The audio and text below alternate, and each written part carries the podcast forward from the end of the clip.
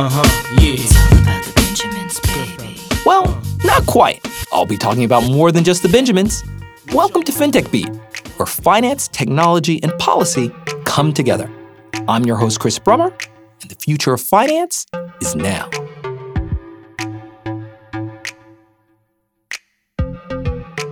You will likely notice that I'm not Chris Brummer. Instead, I'm Henrique DuBugras. I'm the co-CEO and co-founder of Brex. And for the next half an hour, I'll have the pleasure of doubling as your host for this fireside chat with Chris. And as the first co-host of Chris's FinTech Beat podcast, we're switching things around such that in the FinTech community, we get to interview Chris. We at Brex were really taken by not only the podcast, but also Chris's path-breaking work on FinTech, FinTech regulation, and diversity. So we wanted to ask him some questions and picks his brain on some issues that impact us and pretty much everyone in the FinTech community. For those of you who may not know Chris, he's a professor of law at Georgetown and a passionate advocate for fair and inclusive financial innovation.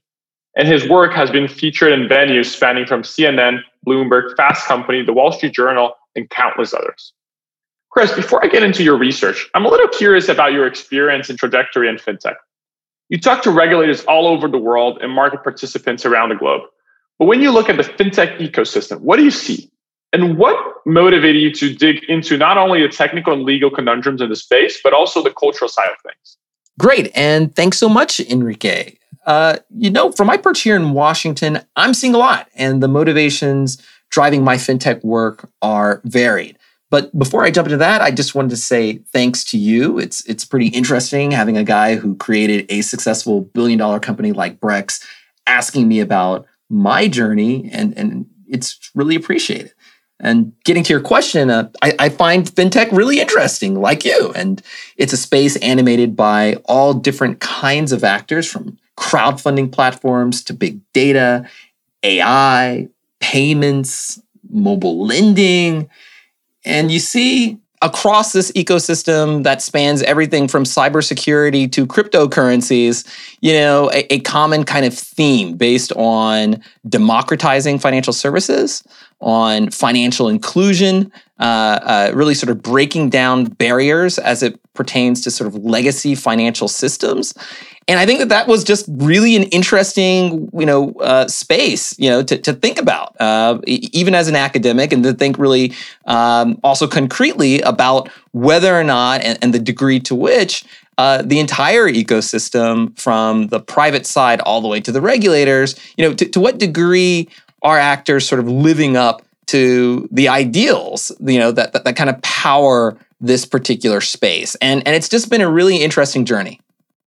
Interesting. Yeah, I think that like you know if you look at a past century and uh, how much banks were a big percentage of our our, um, our our general stock market, right? And then now technology mega caps are kind of the main the main players there. But and I think you know fintech, um, there's a chance they, they become super relevant again compared to the banks in the previous century. So I totally agree with you. That's like super relevant and it spans so many technologies. Well, you, you know, um, and, and, just to jump in there, I mean, like, like literally, fintech is transforming what it means to be a bank, you know, and and it's transforming what is financial services, right? So, you know, it, everyone's kind of geeking out. I mean, whether or not you're on the tech side, whether or not you're the the lawyerly side of things, to try to figure out well, what's happening, how do you define it, and then and then how do you deliver on again some of the ideals uh, from which a lot of these services and industries you know have have kind of come to market.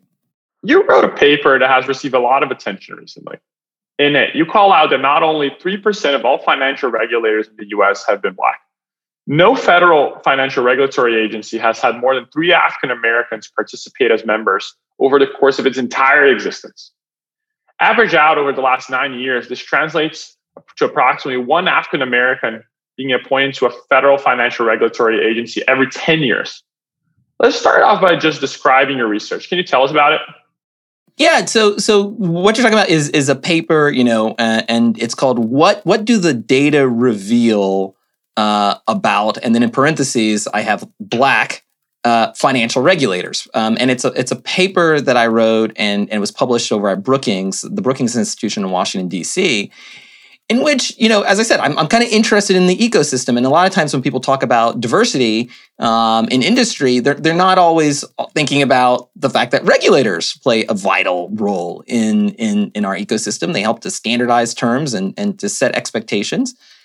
And I wanted to know, you know, well, well, what does the historical representation look like of of, of Black people? I mean, we're in a uh, you know an important historical moment. Uh, people are understanding that there are sort of persistent gaps in, in racial wealth and inequality. And you know, as you think about the the the, the solutions, and and and when you think about sort of the, the general challenges, you know, where and to what degree do our financial regulators, you know, sort of fit in that space? And and and and what I tried to do was to look at two things. So on the first hand, I did like a, a kind of historical analysis and um, our analysis was set our, for the data uh, was was July 4th, uh, 2020, and to sort of look backwards and see well how many people total. And there were only 10 black regulators after out of 327. Uh, since then, that number that that that denominator has has has grown, and the stats have gotten a little bit worse.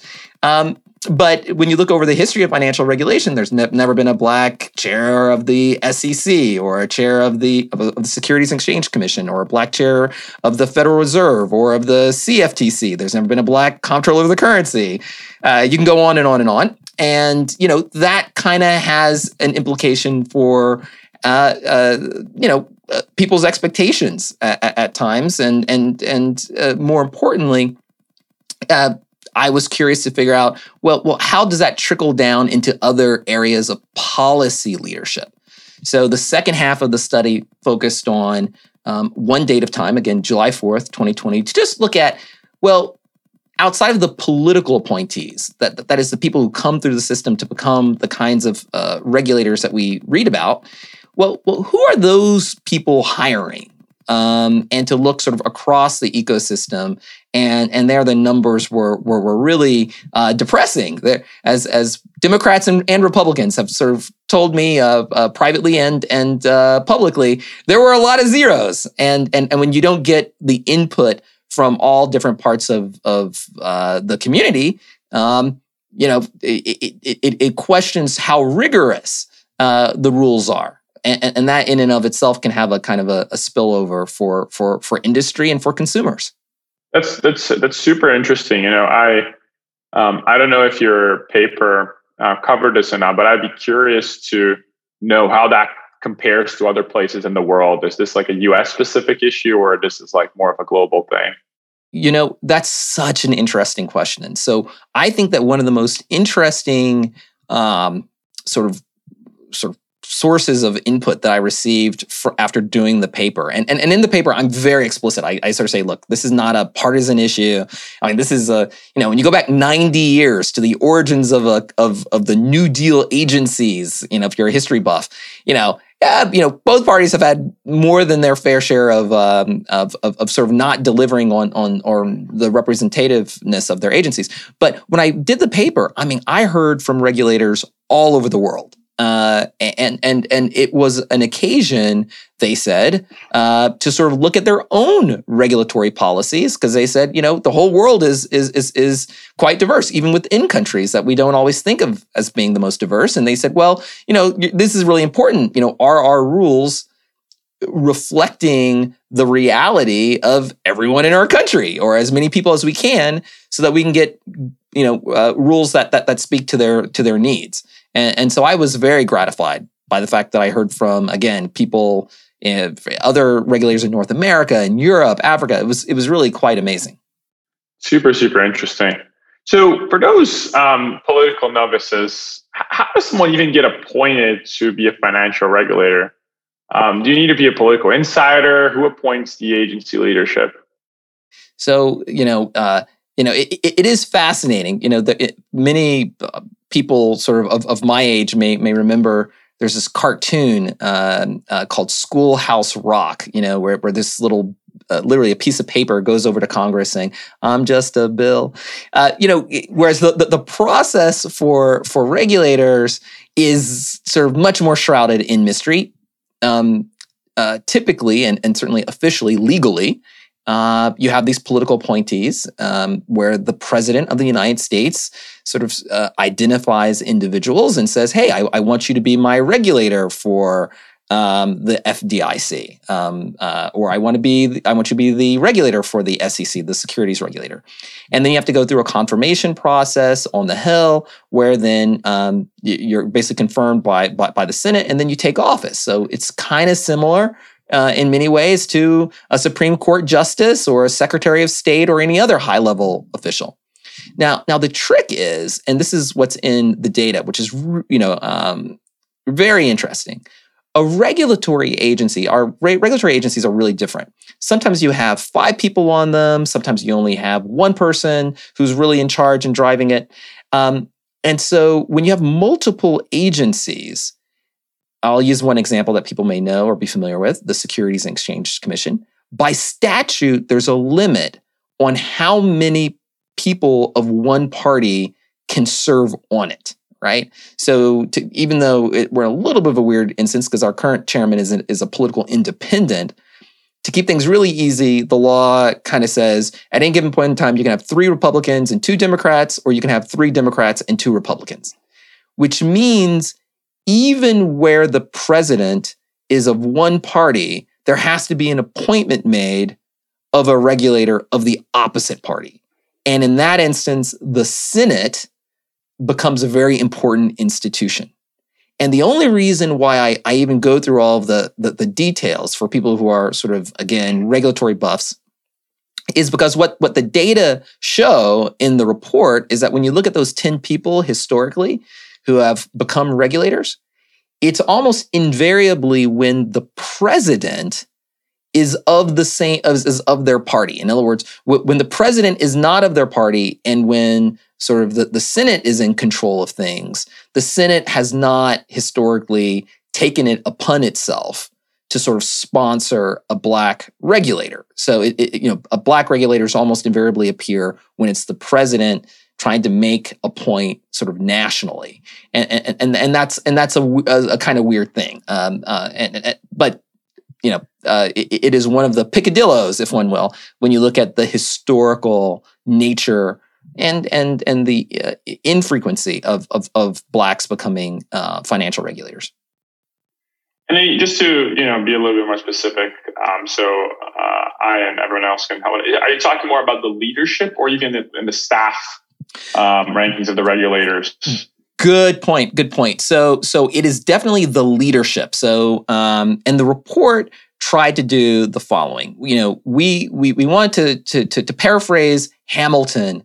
You know, uh, the musical. We want to see who's in the room when policy happens, right? So, you know, when, when it comes to devising rules for capital standards or for disclosure or, you know, prudential rules to make sure that, you know, entities aren't too big to fail, you know, who's actually helping to create those rules. And we and, and that's how we kind of define policy. And then by leadership, we had two tiers, the political appointees and then their immediate deputies, so leaders. You know, so if you're the chairman, you may have, or or or a commissioner you, uh, at a regulatory agency, you may have, you know, your consigliere kind of counselors, right? and each one will be able to hire maybe two or three counselors. So they were included in the data, and then there are sometimes heads of divisions.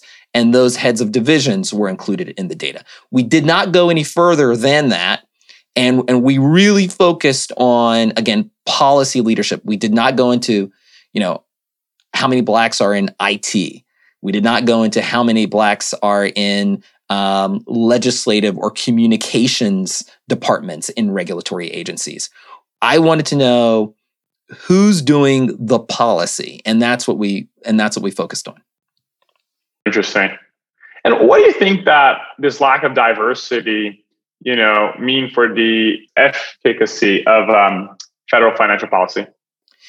So, so you know, I I look at regulation, um, you know, uh, you know, a lot like I I uh, you know I, I, would suppose a lot of people think about um, many financial services in, in the sense that you know reg- regulation is is in a way the ultimate kind of consumer facing good, right? Because it, it impacts kind of everybody.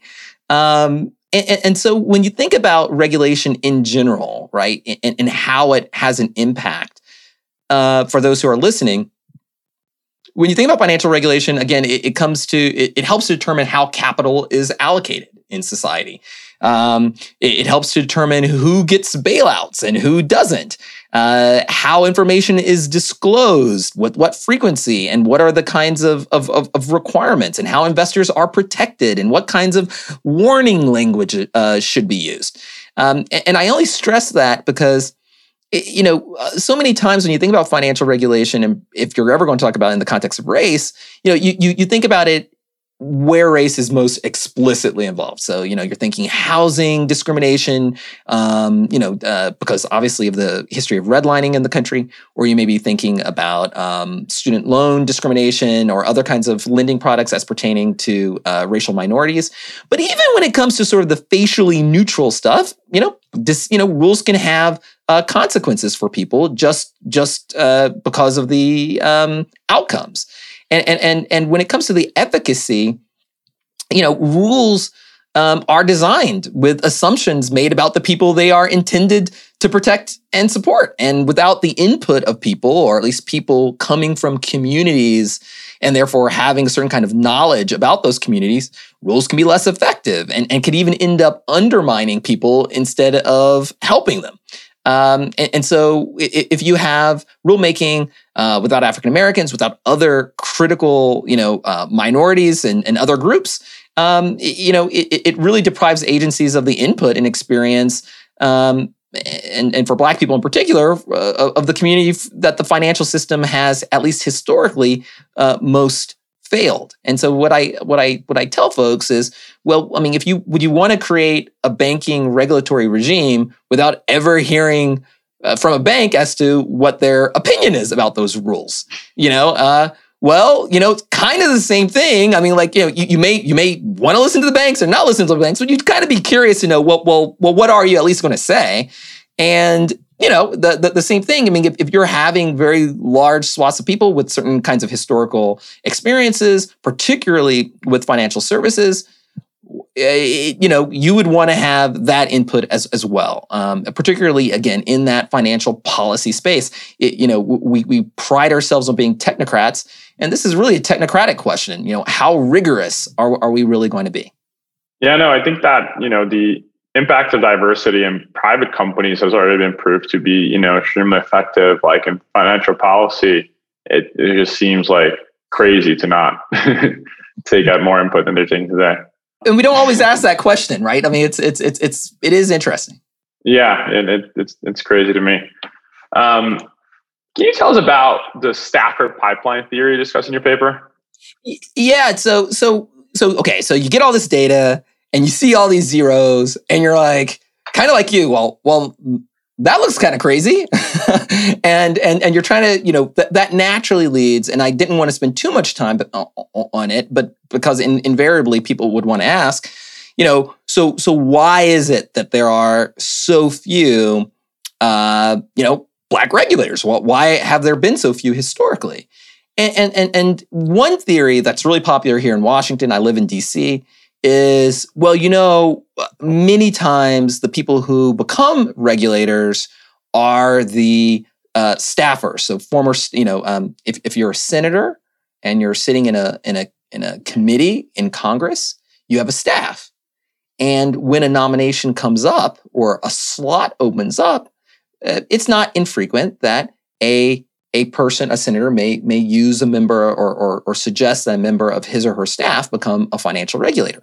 So, so the, the theory to be tested, given this common assumption, is well, well, maybe the problem is that there that there just aren't enough uh, black people who are staffers in Congress in in the Senate, and, and that if if there were more in the Senate, right, then then maybe the outcome would be that there are then more uh, black regulators, and that's a really interesting theory. I mean, uh, uh people have have have have made you know comments about the lack of diversity on, on the Hill. So I, I kind of wanted to test that that theory uh, and to look at historically uh, how many financial regulators had uh, in their past been a staffer at some point in time, right?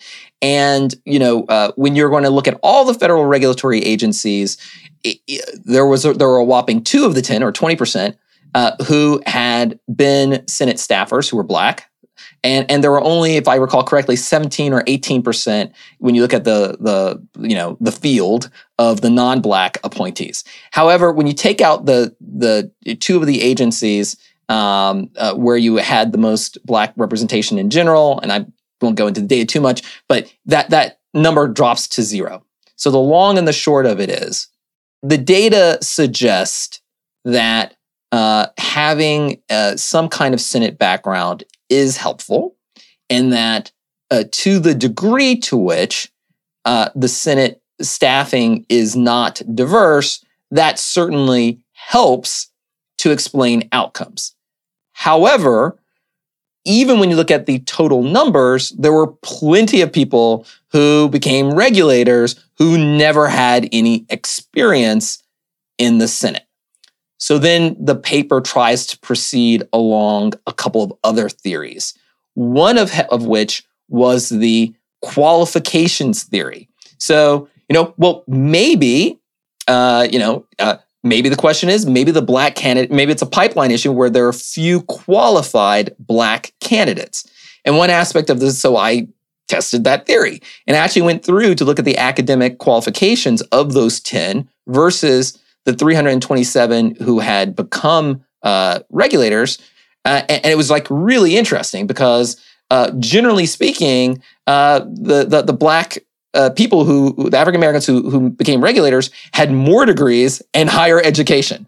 So uh, the the qualifications theory didn't really work. The staffer theory was only partially explanatory. And then you have to sort of get into sort of um, um, um, other political economy kinds of stories, and then and then sort of psychology theories that I, I couldn't um, test, but I could only sort of outline and suggest for for for further analysis.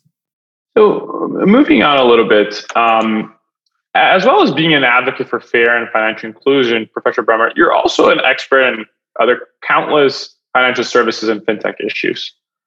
Are there any key trends you see emerging in Q4 and into 2021? What are the most interesting spaces to watch? Yeah, I mean, you know, there's so much uh, going on in, in in fintech, you know, um, and there are you know there are, there are areas that I tend to sort of keep my eye out on, you know, j- just because I think that they're they're interesting and they could be, you know, um, um, uh, not just sort of a re-engineering, but potentially transformative, right? And then and uh, and then there are areas that that just because of my interest, I, I think in in financial inclusion, you know, I I have an eye out on.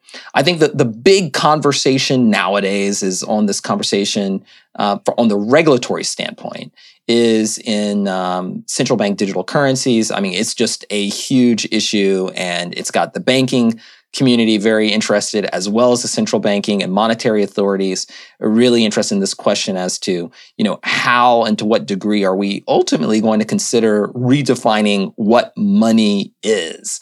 And that's a heck of a conversation, and it, and, it, and it's one that has um, this technological gloss to it. You know, like how do we, what kind of payment systems are we going to use? Um, you know, ha- the interoperability of, of, a, of a central bank payment system with um, other services providers. And then, and, and then there's um, sort of the, the, the other really interesting stuff happening in the reg tech space, um, compliance issues. You know, we're in a digital world in that digital world, there are new kinds of threats um, from um, you know uh, terrorism to to you know uh, human trafficking and the like. You know, so so there's a, a range of sort of big data applications in in in um, you know uh, uh machine learning. Robotics uh, in in in regtech, and and then finally, just those same trends, as you know, I mean, uh, are are going to just have a kind of larger secular impact on on the industry you know like like what how do people harness big data? Um, uh, uh, how effectively can they use it in ways that are um, fair um, uh, and and and ethical and and, and equitable? Um, and and to what de- degree are those changes going to end up quite literally restructuring uh, the economy? And, and obviously, all of that has been set into pace by the initial sort of restructuring that that COVID nineteen has has introduced. And you know, within um, fintech, you know, something I was very curious about is I can see arguments on both sides for fintechs promoting and helping a lot of financial inclusion and reducing bias and helping with that. Um, you know, and cons about it's hurting. What's your take on like kind of what should be the role of fintech and how can fintechs uh, have been historically, uh, you know, making it better, um, the financial services? I think that um, uh, ultimately, you know, there's you know certainly the promise of financial technology and technology writ large when it comes to lending and fair lending is is is extremely attractive, right? I mean, um, uh, lending hasn't, uh, even when you're depending on manual human processes, lending hasn't always been fair in the United States, and there's plenty of evidence that that suggests uh, that that we still have plenty of problems. Um, uh, and, and, and many of the sort of um, uh, drivers behind key critical lending decisions uh, are, are, are, drivers where you know if you're poor, um, much much less also a, a, minority, you're not necessarily going to be able to um, you know successfully be able to, to to navigate. I mean, if your credit scores are dependent on how often you you pay your mortgage and, and, you're not rich enough to have a house, but you are paying your rent every month, you know, um, and yet that data is not getting picked up in, in, any kind of credit scoring model to the extent to which you can deploy uh, big data or, or, other kinds of tools to get a more accurate feel or sense as to the credit risk of an individual, you know, th- that seems like that it, it, would be quite helpful in helping to uh, level the playing field for, for people in, in terms of their access to financial services and, and, and credit. But, you know the, the problem is that that you know technology isn't always neutral and that depending on how you structure your algorithms you can end up replicating some of the same uh, problems that predated the technology. And so a lot of time has to go into constructing fair algorithms. And again going back to the regulatory standpoint you know um, knowing or having a sense as to people's different habits and priorities can be helpful, you know, uh, both on the regulatory end and on the product design end of things, right? To sort of think through, well, how do I develop this kind of fintech tool in a way that's really going to be enabling as opposed to disabling? You know, when I when I got to the U.S., um, I was definitely uh, in a in a more privileged position. I just had sold my previous company in Brazil, and still I couldn't get a credit card that wasn't secured. Um, and the maximum limit they would give me was four hundred dollars. So I need to put four hundred dollars in a secured account, and they would give me at max four hundred dollars. You know, so every time I wanted to go over that, I had to pay out the four hundred dollars, and then you know put more some more four hundred dollars in you know th- that that that story actually um, uh, i heard something very very similar from the current uh, uh, chairwoman of the fdic and she had recounted something very similar when she came to the to the country to the united states that she had encountered very similar problems. And it kind of informed how she looks at at, at financial regulation. And, in a couple of our conversations she, she's mentioned something very similar well, you know, and that's I think to highlight the importance of having a diverse opinion on the table. You know, someone who has gone through that. If you have your credit score, you know, since you're 16 or whatever, you know, it's uh, hard to imagine that this would be an issue. Yeah, yeah, yeah. And, and can I, you know, just to to to, to get into to that particular issue, like around the world, you know, this particular issue, you know, um, not just digital identities, but but you know, what kind of data attributes can you use to help to create a kind of you know better scoring model and to give people a kind of identity uh, that is useful for them. You know, it, it's a conversation that that people talk about. You know, I've had conversations with people from the UN um, Capital Development Fund about this exact issue. Uh, you know, um, p- uh, people who are helping refugees. I mean, it, it, it's an interesting kind of uh, thing that that that spans not only sort of small business, but also, um, as I said, uh, international d- uh, development and even humanitarian issues. So, um, last question: uh, What are some of the most common mistakes Silicon Valley makes when advocating on the Hill? That's a great question because um, you know, I, I kind of joke with people and I say, you know, when it, when it comes to fintech, uh, Silicon Valley uh, makes it, New York trades it, and DC regulates it, and they can't stand each other. and and you know, uh, uh, you, you, know, I think that that um, there are different kinds of um, uh, cultures um, and, and, different kinds of perspectives you know people have about about financial technology. And and very often particularly in silicon valley you know and you know we're in our own bubble ourselves over here in dc but but when you're trying to have that conversation and to take that conversation about technology on the road you know there's this uh, there's this desire to to to often just talk about the cool stuff right about, about the technology and and and and when you when you come to DC, uh, I think people recognize pretty quickly that regulators kind of want to know also about the not so cool stuff, and they're not necessarily doing it to say no, but they do want to know exactly well, well, what's your you know delta, and then you know what are your upsides, what are what what what are your downsides, and and and that you know there is something to be said about uh, sort of a constructive engagement in in DC. I mean, so many of the issues in Washington and when it comes to the regulatory regime, you know, they're in very sort of gr- there's gray territory. And and a lot of what's going to happen and what you already see happening involves regulators asking themselves, you know, is, is this a company that's operating in the public interest? You know, and and and is this is this frankly a company that we can trust? And you know, uh, that, this is a question that's not new to financial services. You know, the, the question of, of, of trust, and, and, that question of trust really, as I said, you know, it it it, it informs how how people think about you. And and it's not always clear to me, you know, particularly historically when you look at the different sort of episodes recently over the last couple of years, you know, if if if companies always fully appreciate the value of goodwill and not just as an accounting measure. I'm talking about the, the kind of goodwill mm-hmm. that you need, you know, when you go to regulators and say, look, you know, I've, I've done my homework. Let me show you the homework I've done. You've seen my, my, my, my track record. This is going to help people. You know, it's a vital um, kind of relationship that you need when you're working on the cutting edge.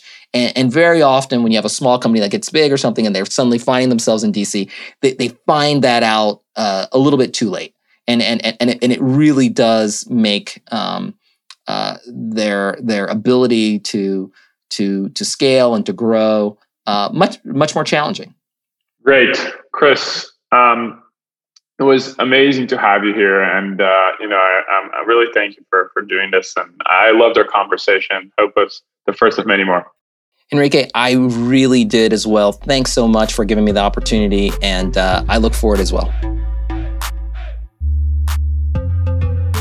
Thanks for listening. If you enjoyed the show, please be sure to subscribe on Apple, Spotify, or wherever you get your podcasts.